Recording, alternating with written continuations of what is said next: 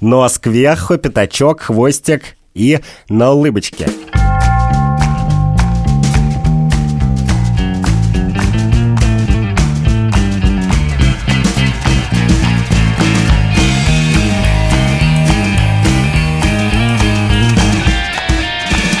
Здравствуйте! Это подкаст «Так вышло», и мы его ведущие Андрей Бабицкий И я, Катя Крангаус. Привет. и студия «Либо-либо» вокруг нас и над нами. Не совсем. Я дома на дистанционной записи, и у меня странная болезнь. Чего, ты боишься выйти из дома? Нет, у меня слабость и болит шея, но я теперь, как герой трое в лодке, не считая собаки, все время мне кажется, что что-то странное. Прежде чем мы начнем с тобой говорить о том, о чем мы собираемся говорить, давай Надо сказать ска- про открытую запись. Я первый сказал про открытую запись. У нас открытая запись 20 числа во вторник, 19.00 во всех утюгах страны. Инстаграм, Фейсбук, Zoom. Зум. Мы пустим в Zoom 100 человек, а дальше у нас ограничения, а все остальные могут смотреть трансляции и задавать свои вопросы в этом, собственно, каждом утюге. Мы их будем смотреть и отвечать на них.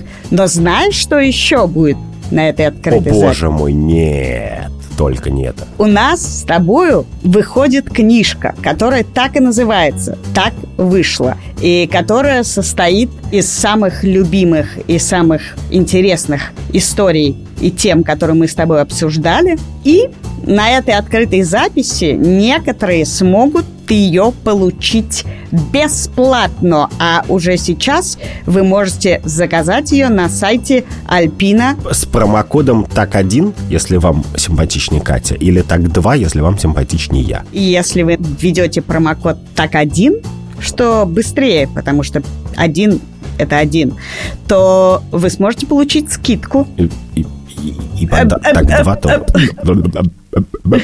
Ладно, давай сегодня поговорим про смелость. Про самую важную, я бы сказал, ценность трудных времен, кажется. Потому что год выдался так себе, но зато он дал нам много примеров выдающейся смелости. Не только этот год, мне кажется, вообще во всех каких-то важных, неочевидных процессах появляется категория смелости и трусости. И поскольку эта категория, как мне кажется, неочевидно этическая, мне нужны аргументы, чтобы поверить, что быть смелым – это важно с нравственной точки зрения. Ну что, с кого мы начнем? С Навального? Давай с Навального, да. Давайте с Навального, и это глупо рассказывать эту историю, все знают, но вот история. Человека мурыжили по тюрьмам и судам много лет, потом отравили боевым химическим веществом, он провел в коме три недели, вышел из комы и, очевидно, хочет, собирается, будет возвращаться в Россию. Ну, он сказал, что, конечно, он вернется в Россию, и если не вернется, то он даже не сможет смотреть жене в глаза. Да, и жена его поддерживает в этом. И первая реакция на, на это, что он, безусловно, смелый человек. Человек, который хочет вернуться в Россию, где его травят, он в нашем сознании становится каким-то невероятным смельчаком. невероятным смельчаком, и тут я замечу, что Аристотель, который считал, что каждый добродетель в человеке должна быть в меру, подчеркивал, что плох и недостаток смелости, то есть трусость, и избыток смелости, то есть безрассудство. И в данном случае интересно, с чем мы имеем дело, со смелостью или с безрассудством. Ну, я вообще, ты знаешь, смотрю на этот сюжет еще с такой точки зрения. Что является в нем первичным? Смелость или осознанный выбор карьеры? Ну, то есть карьера Навального, дело жизни Навального находится в России. И этот выбор, это заявление относится к тщеславию, к карьере или к смелости? И можем ли мы тут вообще узнать, что первично? Конечно, мне кажется, да. Мне кажется, это техническое определение смелости. Смелость – это когда ты ценишь что-то настолько, что ты готов столкнуться с рисками, в частности, с рисками для своей жизни. Если ты ценишь Эверест, ты готов рискнуть умереть на Эвересте. Если ценишь Родину, ты готов умереть в окопе или пойти в атаку. Если ты ценишь семью, что самый, я надеюсь, частый случай, ты готов защищать своих близких. Но скажи мне, есть ли градация этой ценности, из-за которой ты становишься смелый, по этической шкале. Условно говоря, если ты ценишь правду, так же ли это важно, как если ты ценишь дело своей жизни?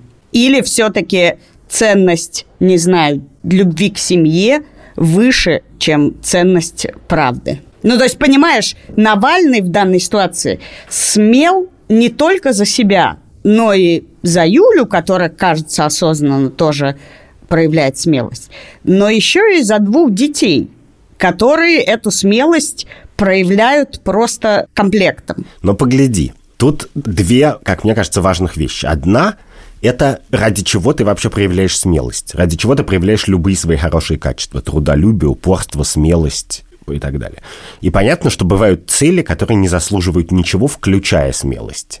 Типа? Ну, месть или, ну, просто бывают бессмысленные цели. Я не, не уверена, что месть – это бессмысленная э, вещь. В ней, конечно, очень много смысла. Ну, окей. Человек, который проявляет смелость, чтобы подгадить своей бывшей, или продавщица в магазине, которая ему отказалась продавать сигареты, или, или сделать что-то в принципе несправедливое, обобрать соседа. Ради этого всего тоже можно проявлять смелость. Когда ты идешь на преступление, ты в некотором смысле проявляешь смелость всегда. Ты сталкиваешься с риском преследования и тюрьмы, где-то смертной казни. А в азиатских странах, если ты торгуешь наркотиками, ты рискуешь жизнью это тоже смелость. Другой вопрос, как бы, что цель, ради которой ты эту смелость проявляешь, нам кажется сомнительной. А вот дальше вопрос, какие цели мы имеем право считать сомнительными, а какие нет. Если ты помнишь, ровно год назад, в прошлом октябре, мы с тобой записывали подкаст про альпинистов, который мне теперь снится, и из-за которого я просыпаюсь в холодном поту.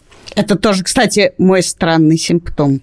Мне кажется, этот выпуск закончится тем, что мы тебя отправим на чекап. Угу. Я недавно, прости за интерлюдию, прочитал какой-то очередной в Фейсбуке пост. Типа 40 уроков 40-летнего человека, и там был урок 37 «Чекапы и бэкапы». Ну ладно.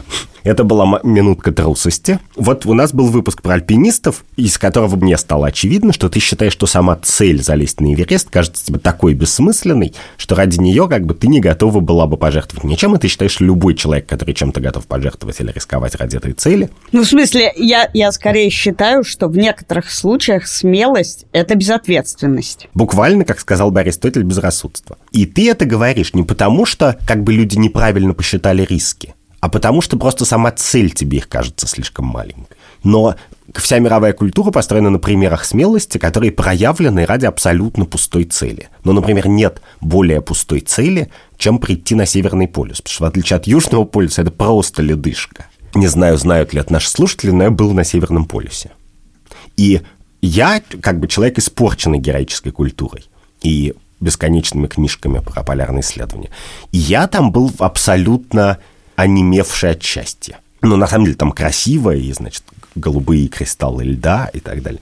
Но, в принципе, это ледяное безмолвие, к которому ты идешь на лыжах много-много дней, или на лыжах, или на дирижабле, или на корабле, и, скорее всего, гибнешь по дороге. Ну, исторически так было сто лет назад. Многие люди как бы пытались, и, э, значит, у кого-то хорошо закончилось, у кого-то плохо, кто-то туда не попал. Но это все примеры смелости. Смелости ради чего-то, что ты даже можешь ценить или не ценить.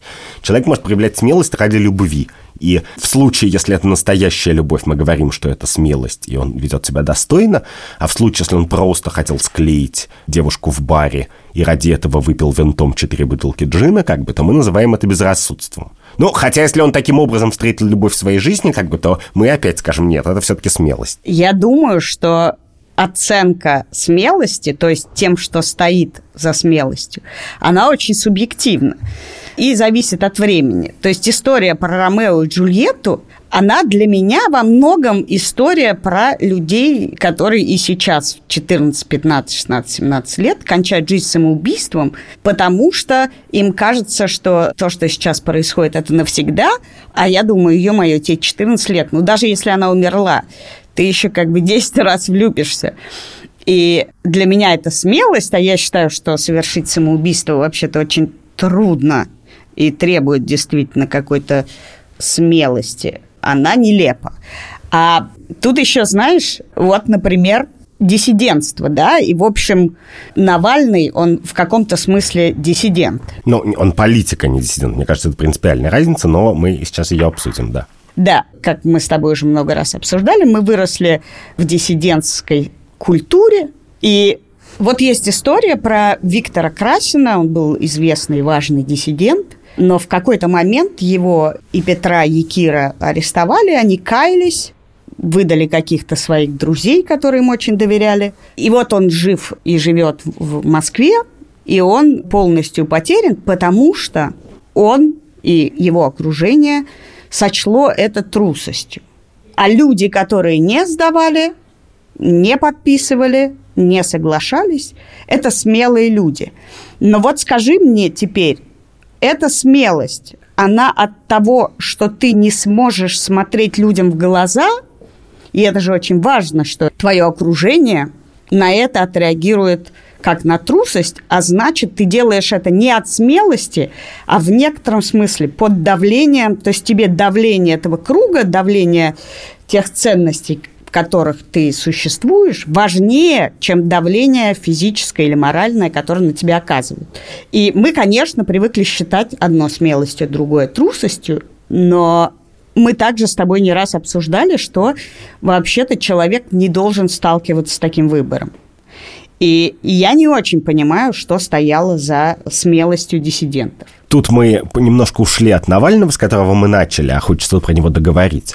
И это как бы связано с тем, что ты говоришь. Ну, конечно, потому что Навальный точно так же находится в кругу, который его невозвращение воспримет как трус. Нет, вот это важно. И это важно, что в данном случае, что он политик, а не диссидент.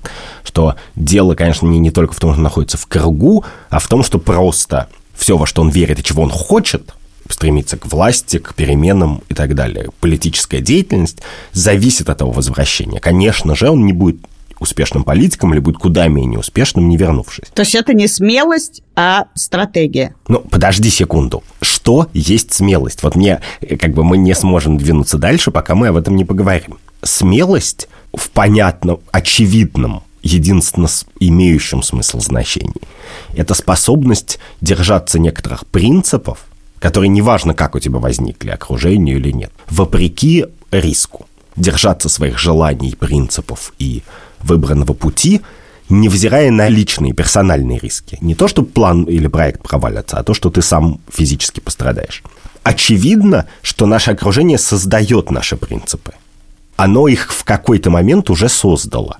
Очевидно при этом, что эти принципы в некотором смысле мы уже должны признавать нашими. То есть, конечно, моя мама, мои братья и сестры, мои друзья очень сильно повлияли на то, как я вижу мир.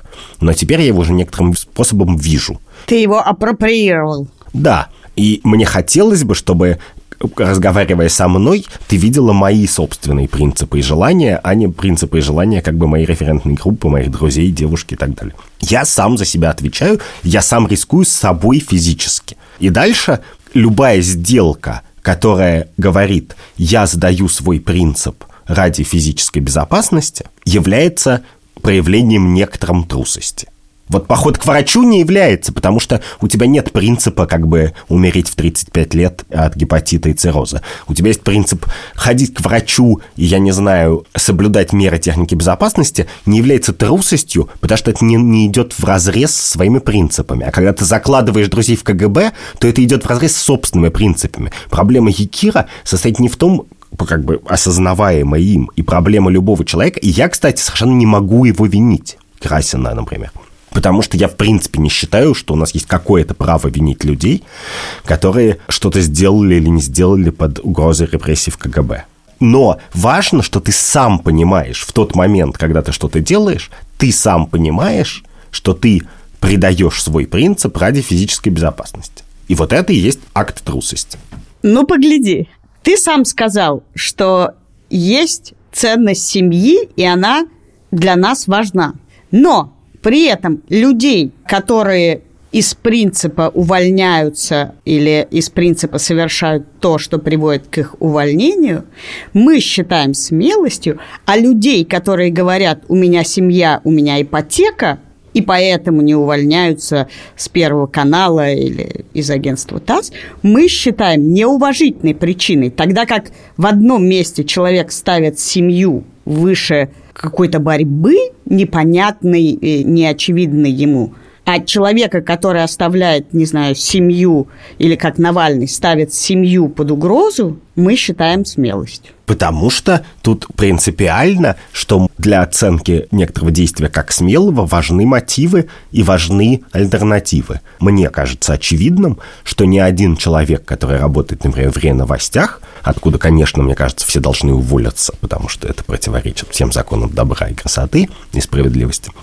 ни один человек, который работает в РЕ-новостях, физически не рискует, увольняясь. И нет, и он даже не рискует умереть с голоду. Вот как бы смелость требует двух вещей. Во-первых, ясной формулировки, ради чего ты страдаешь, а во-вторых, готовности страдать или принимать риски на себя.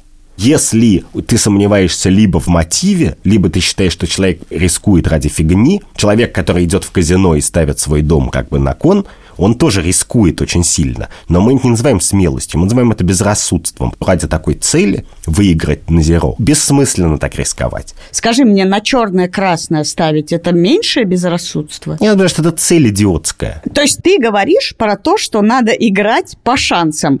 И скажи мне, Нет. сильно ли отличаются шансы на то, чего хочет добиться Навальный, от того, что делает человек, когда ставит на красное и черное? Не надо играть по шансам. Смелость состоит в том, что ты играешь не по шансам. Но ты играешь не по шансам в игру, которая того стоит. И ради великой цели ты можешь играть не по шансам. Но великая цель очень субъективное понятие. Конечно, но человеческая культура создала некоторый список. А, значит, высадка на Марс, любовь, дети, свобода своего народа, справедливость. Все те ценности, которые мы обсуждаем в а, других выпусках, они могут требовать от человека смелости в своей реализации. И мы это будем считать смелостью. А если человек выпивает два пива и говорит, смотри, как я могу, и пытается делать тройное сальто назад, значит, на мусорной куче, то мы не говорим, что это смелость. Хотя, в принципе, по внешним признакам это ничем не отличается. Это как бы он тоже рискует жизнью ради чего-то, ради развлечения, там, ради чего, ради тщеславия. Но если что-то само по себе не является ценностью большой, то ради нее нельзя проявить смелость. И это штука, которая как-то ускользает, и мне кажется, от тебя и немножко ускользает, но мне кажется, что она самая важная. Дальше можно быть трусом. Вот я человек трусоватый в э, жизни. Я это просто хорошо понимаю. И ради каких-то своих больших целей я рисковать не очень могу по-настоящему и хочу. Я надеюсь, что я не попаду в ситуацию, когда это будет проверяться всерьез. То есть чтобы проявить смелость, у тебя должна быть очень сильная, Да, э, сильная да, цель. Да, да, да.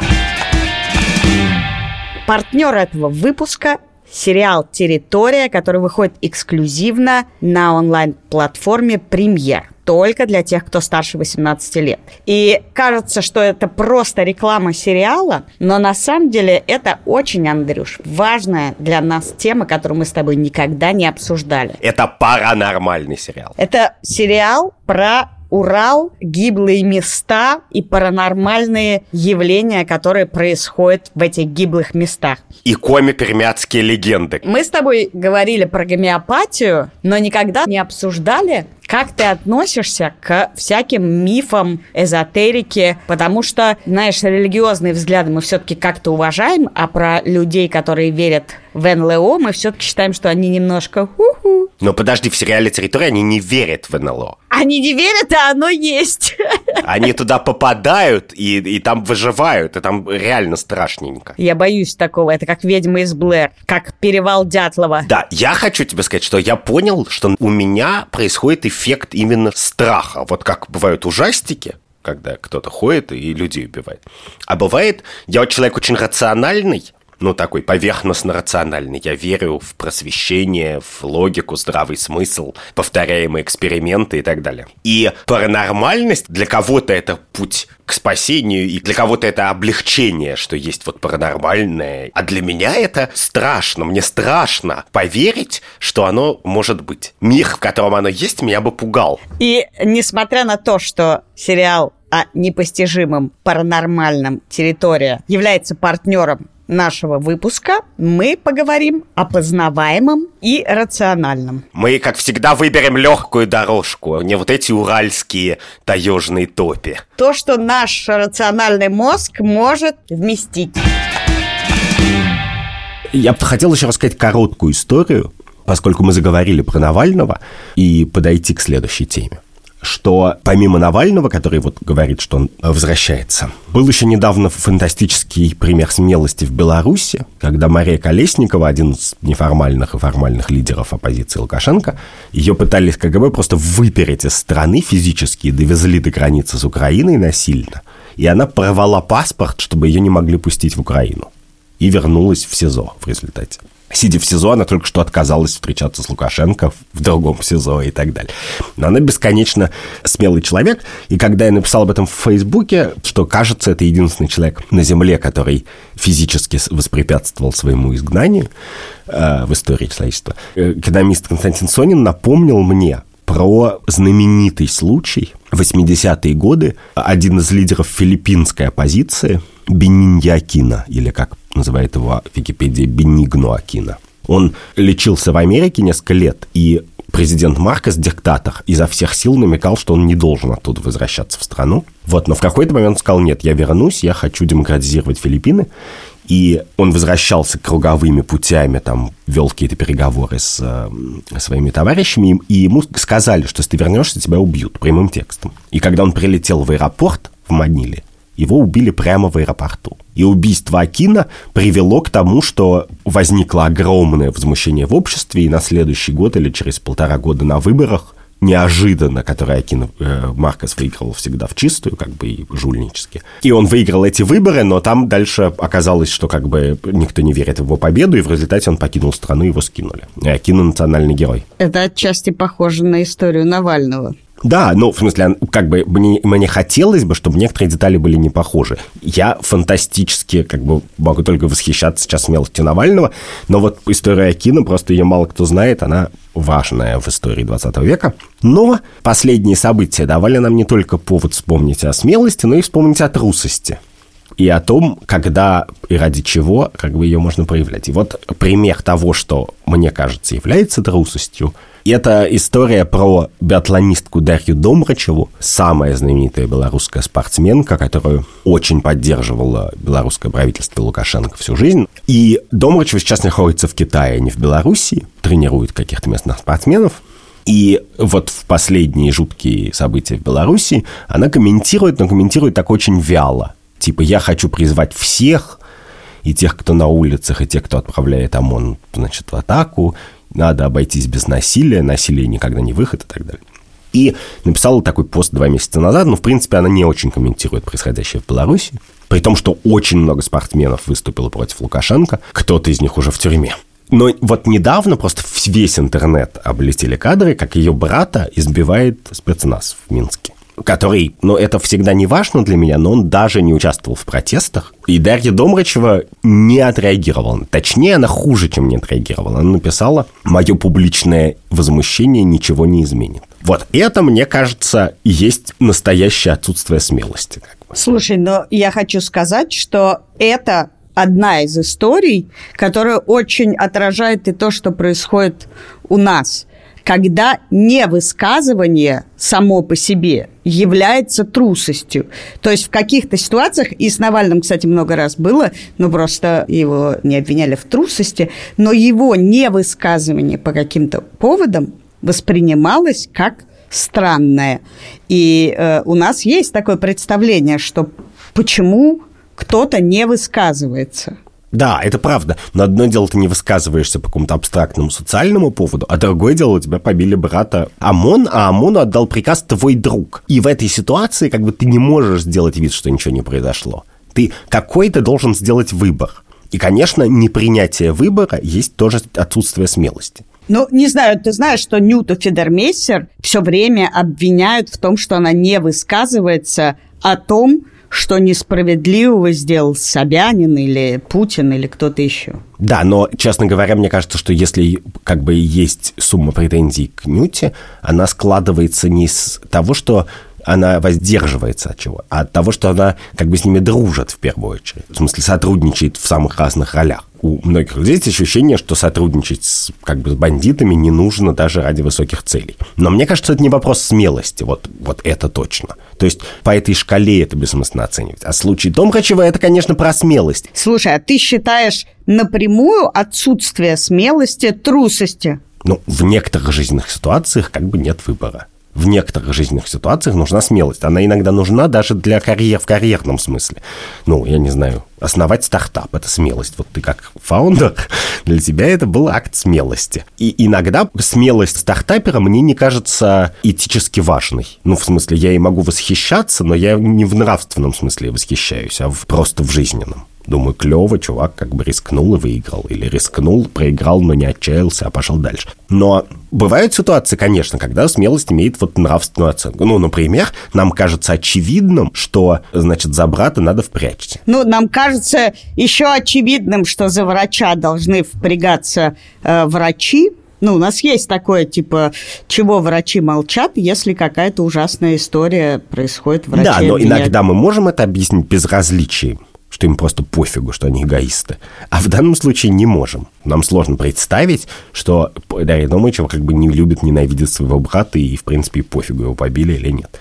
Ну и главное, как бы она этого не сказала. Она говорит, come on, как бы, всегда его не любила, как бы. Всегда катался не там, где надо, на велосипеде. Ты знаешь, есть еще такая штука у меня, например, так, что мотивом к смелости является трусость. Вот э, я всегда, когда очень боюсь Например, что, не знаю, я закостенею, я регрессирую, я выбираю очень комфортную жизнь, я всегда придумываю что-то и даже начинаю всем рассказывать, чтобы не иметь пути назад и только совершать смелые поступки, но стоит за этим мой страх чего-нибудь. И в этом смысле не думал ли ты, что история с Домрачевой и ее постом про то, что это не изменит ее убеждений, связана как раз со страхом и трусостью, что ее обвинят в том, что она это говорит только потому, что теперь это коснулось ее брата? Ты знаешь, я много смотрю шахматных трансляций, и там есть удивительный штамп, такой лингвистически удивительный. Когда один шахматист нападает на, на, на слона, например, или коня другого шахматиста, и комментатор говорит, о, гроссмейстер попросил коня определиться. И в некоторых ситуациях нужно определиться. Это и есть смелость. Собственно, мне кажется, что это вообще очень связанные вещи. Принять решение сделать выбор – это смелость остаться с бывшим или уйти к новому, пойти туда работать или не пойти, уволиться с корпоративной работы ради свободы и там, семьи защитить брата и так далее. Это всегда выбор.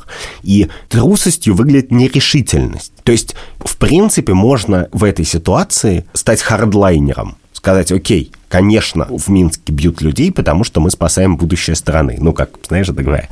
И, ну, как бы, тогда человека можно в чем угодно обвинить, но не в трусости. А трусость, и она в нерешительности. В том, что ты боишься принять важное решение. Как, в том-то и дело, что когда ты принимаешь решение и, и их держишься, то это уже само по себе смелость, уже акт смелости. Когда эти решения связаны с риском для жизни, то это настоящая смелость, это уже как бы отвага. Знаешь, ты сказал, что совершение выбора – это уже смелость. А есть история, которая произошла очень давно, в 1944 году, а в 1945 закончилась. История про американского солдата Эдди Словика, который струсил, потому что понял, что для войны он не годится. Он сделал выбор идти рисковать своей жизнью или рисковать своей жизнью, не пойдя в атаку спрятавшись.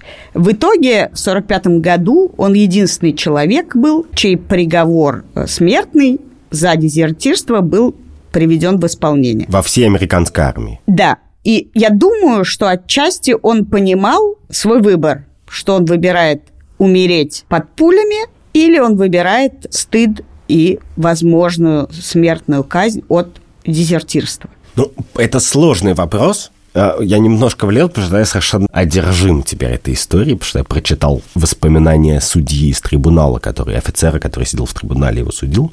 Словик, он на самом деле не понимал, что его казнят, потому что очень многие люди дезертировали в тот момент и никого не казнили. Ну, он, безусловно, рисковал своей жизнью. Да, но его дезертирство важно, как мне кажется, потому что не то, что он как бы сбежал в момент атаки, а он пережил несколько атак, все эти атаки после высадки союзников в Нормандии в 1944 году, там была огромная смертность, ну, это, наверное, понятно, и они были как бы replacement soldiers, то есть они заменяли как бы упавших, их посылали вперед. И попав в первые свои битвы, он это описал, что я дрожу, трясусь. Он описал физическую невозможность в этом участвовать. То есть как бы не боязнь, а то, что у него просто его как бы тело перестает слушаться. И эта боязнь, как мне кажется в этой ситуации, абсолютно естественное человеческое свойство. И дальше он написал записку своему начальнику «Переведите меня в тыл, или я сбегу». Его не перевели, он сбежал и написал дальше следующую записку. «Я дезертир, сбежал вот оттуда-то тогда-то, возвращаться не собираюсь». И пришел в какую-то военную часть прямо с этой запиской и сел под трибунал. И его осматривал психиатр который признал его здоровым. Но, как мы все знаем из романа «Уловка 22», если ты хочешь сбежать с войны, то это и значит, что ты... Психически здоров? Психически здоров, да. Поэтому если ты приходишь к психиатру на войне и говоришь, я хочу комиссоваться, потому что я псих, он говорит, вот если бы вы хотели остаться на войне, вы были бы психом, а так вы не псих, поэтому я вас комиссовать не могу. И этот офицер из трибунала, который вспоминает через много лет, в 87 году, как проходил суд, он сказал, это какая-то фантастическая история. Я узнал, что Словика казнили в тот момент. Этот сам офицер после трибунала попал в адскую какую-то бойню, сидел в лагере в Германии. Его освободили уже там сильно позже, в мае 45-го или в апреле. Он поехал в Париж и говорит, в Париже я был в магазине подарков, выбирал подарок своей жене, когда какой-то знакомый армейский крикнул мне, «Эй, слышишь, ты знаешь, что Словика казнили?» И он говорит, но после этого трибунала я видел столько, что я как бы не могу считать, что этот трибунал должен был быть, что он был справедлив. Там же есть удивительная фраза в этом тексте, когда он говорит, что ни один из девяти офицеров, которые были на этом суде и принимали решение, никогда не был на войне.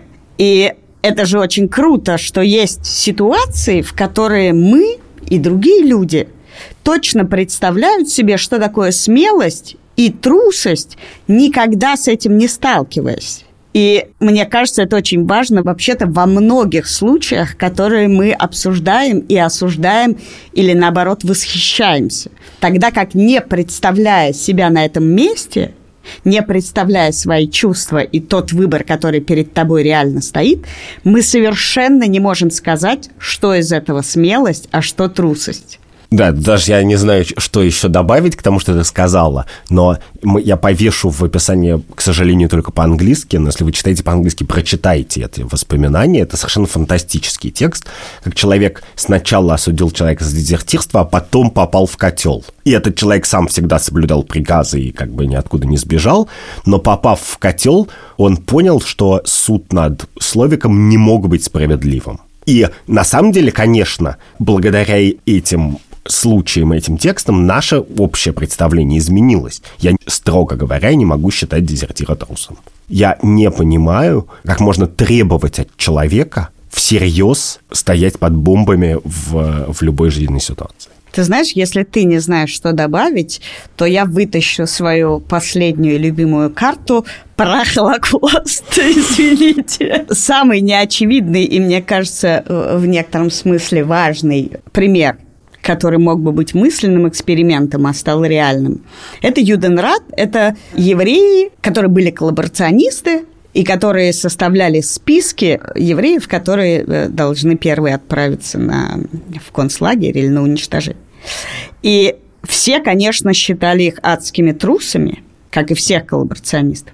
Но там всегда есть аргумент про то, что на самом деле это смелость, потому что, идя на этот договор с врагом, они могли спасать жизни. И аргумент был такой, что было очевидно, что все равно будут убивать, но они брали на себя ответственность за это тоже, как и враги. но параллельно с этим втихую могли спасать жизни. Я просто хочу сказать, что про главу Венского Юденрата Айвина Мурмельштейна снял фильм Клод Лансман, который снял Шоа. Вы можете его посмотреть, и ты, если не видел, посмотри, это великое кино. Я не видела, кстати. Да, но мне вот, в- я, поскольку я люблю чистоту как бы разговора, я всегда хочу вынуть ту тему, которая заявлена, то есть смелости, и понять, относится ли каждая история к этой теме. И мне кажется, что в этом примере важно.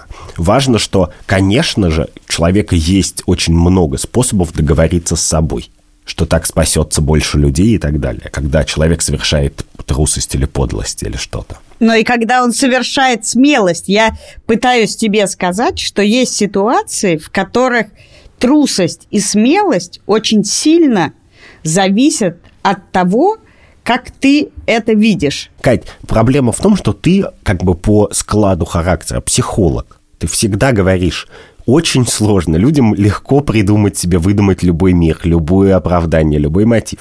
А я по складу такой аналитический философ. И я говорю, окей, но есть какая-то чистая вещь, pure stuff. Эйдос. Ого, боже мой, как Я ты знаю, пла- испорчена я- этими нашими разговорами. Идея Эйдоса у Платона заключалась в том, что есть некоторое первоначальное, вот это эталонный метр у стола, например, есть Эйдос стола.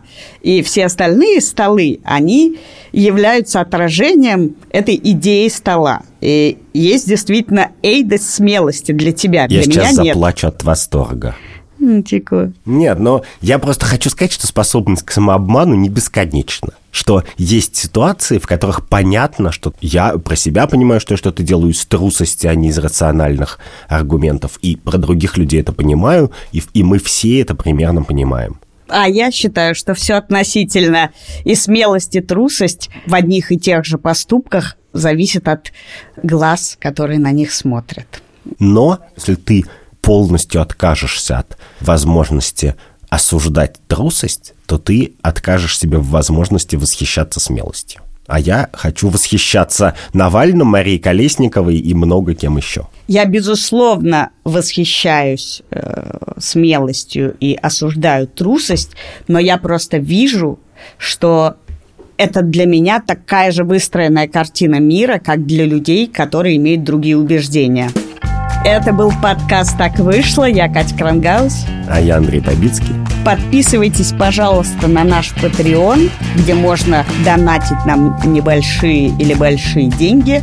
Подписывайтесь на нас в Apple подкастах, в Кастбоксе, Spotify и Яндекс Музыке. Обязательно ставьте нам оценки и пишите комментарии. А главное, приходите на нашу открытую запись, которая будет совсем скоро, во вторник, 20 октября в 7 часов вечера, в Зуме, Инстаграме, Фейсбуке и каждом утюге этой страны. Вы сможете задать нам вопросы, а мы постараемся на них ответить. Подкаст — это территория, где мы смело отвечаем на самые странные вопросы. Этот выпуск мы сделали вместе с редактором Андреем Борзенко, Звукорежиссером Эльдаром Фатаховым продюсером Ликой Кремер и исследователем Катей Зорич. И все это мы сделали в студии подкастов «Либо-либо».